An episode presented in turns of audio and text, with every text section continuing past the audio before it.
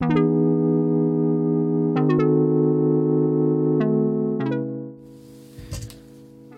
い、皆さんこんにちは。噛める喜び作ります。医療法人大川歯科医院の理事大川浩平です。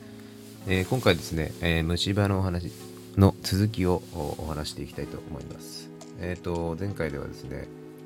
虫歯になる人、ならない人、虫歯の原因みたいなことでお話しさせていただきましたけども、まあ、それとまた少し深掘りしたお話をしていきたいと思います。ちょっと途中虫歯と違うお話になっちゃうかもしれないんですけども、まあ、ご容赦ください。えっ、ー、と、まあ、前回ですね、えー、歯磨きしなくても虫歯にならない人っているんですかっていうお話を、えー、しました。で、実際虫歯にならない人って存在するんですね。で、まあ、その理由としては、その虫歯になるえ害のある菌が少ない、もしくはほとんどいないという状況。そのお口の中を持ってらっしゃる人っていうのは、え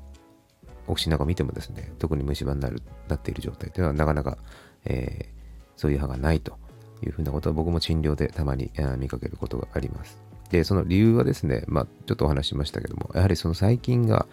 増えやすい状況かどうかっていうところが大事です。で、その増えやすい状況っていうのは細菌の餌ですね、餌場になってるかどうか。餌が豊富なお口の中はですね、ほっといても細菌は増殖します。えー、いくらお掃除してもですね、増殖するんですね。そうすると、あの歯の溶けるスピードっていうのが細菌の量によって影響されますので、えもちろん細菌が多い方が圧倒的に速いスピードで溶ける。つまりまた虫歯になるということが言えます。えじゃあこれどうやって守るのかっていうところなんですけど、あの守る方法っていうか、え、結局細菌のお口の中の量とか、え、種類とか、まあそういうのは多少変わるんですが、ゼロにはできないんですね。全く口の中に細菌がいないっていうのは不可能です。えー、っていうのは、まあ、あらゆる場面でですね、口の中にこう、いろんな食べ物やら何やら入ってきますし、飲み物も入ってくる。えー、そうするとですね、まあもう、それだけで細菌ってこう、入ってくるんですね。えー、例えば赤ちゃん、自分のね、赤ちゃんとか、え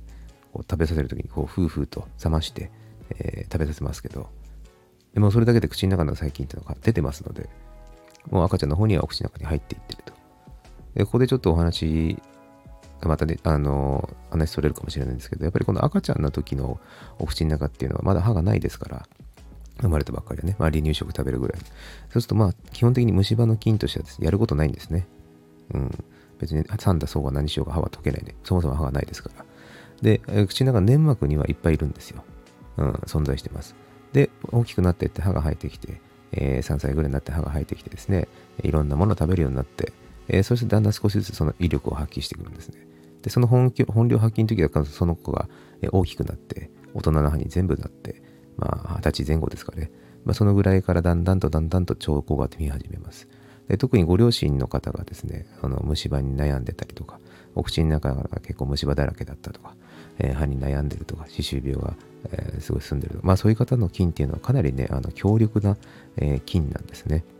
えそういうのがその赤ちゃんの時に口の中にこう映ってて、えじっとこう身を潜めてるような状態なんです。そして大きくなった時にその威力を発揮すると。やはりまあ、あのご家族でいらっしゃる患者さんもいますけども、やはりその、えー、ご両親、そのお子さん見ると、やっぱり少しずつ少しずつやっぱりその、えー、虫歯のリスクというかですね、歯周病の状態とかがちょっと近づいていくんですね。ですから、やはりもう普通に生活しているだけで、え菌の、えー、口の中のね、え様子というのは、え変わっていってしまいます、えそしてその食べ物の種類とかあそういったものによっても大きく影響を受けてきます。でじゃあこの歯磨かなくて虫歯にならない、え、人ってそれはもう完全にそれも運なのかと、ね。え家族歴でしかないのかというとでそうでもないと言われてます。で実際はですねその口の中の、えー、細菌のバランスとか環境っていうのはもうあの小学校低学年ぐらいでもう大体決まると言われてるんですね。えつまり小学校、もしくは小学校高学年の方もいらっしゃると思いますけど、まあでもそのあたりでもほとんど口の中の、まあ、菌の割合、つまり害のある菌と害のない菌の割合というのはほぼ決まると言われています。ですからですね、もしちっちゃいお子さんがいらっしゃる方、ご家族の方にいらっしゃる方、今からでも遅くないですから、できるだけそのお子さんに対してですね、えー、甘いもの、まあ、つまり糖質ですね、生成された糖、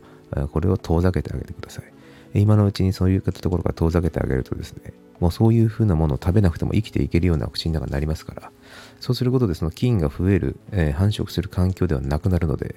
えー、歯ブラシをあちょっとすればですね、えー、虫歯守れるとえー歯ブラシいくらやっても虫歯になると。そういったお口の中にどっちかになりますので、まあ、ぜひあのそういったちっちゃいお子さんのいらっしゃる親御さんはですね、もうこの話を聞いたらですね、その甘いもの、甘い飲み物、えーあとは糖質、えーまあ、日常的にですね、えー過剰に取りすぎないことが大事だと思います。そうすることでそのお子さんたちは将来的に歯医者さんにお世話になるリスクっていうのはかなり減らせるんじゃないかなというふうに思いますので、えーぜひ、検討してみてください。はい。じゃあ、それではまた失礼します。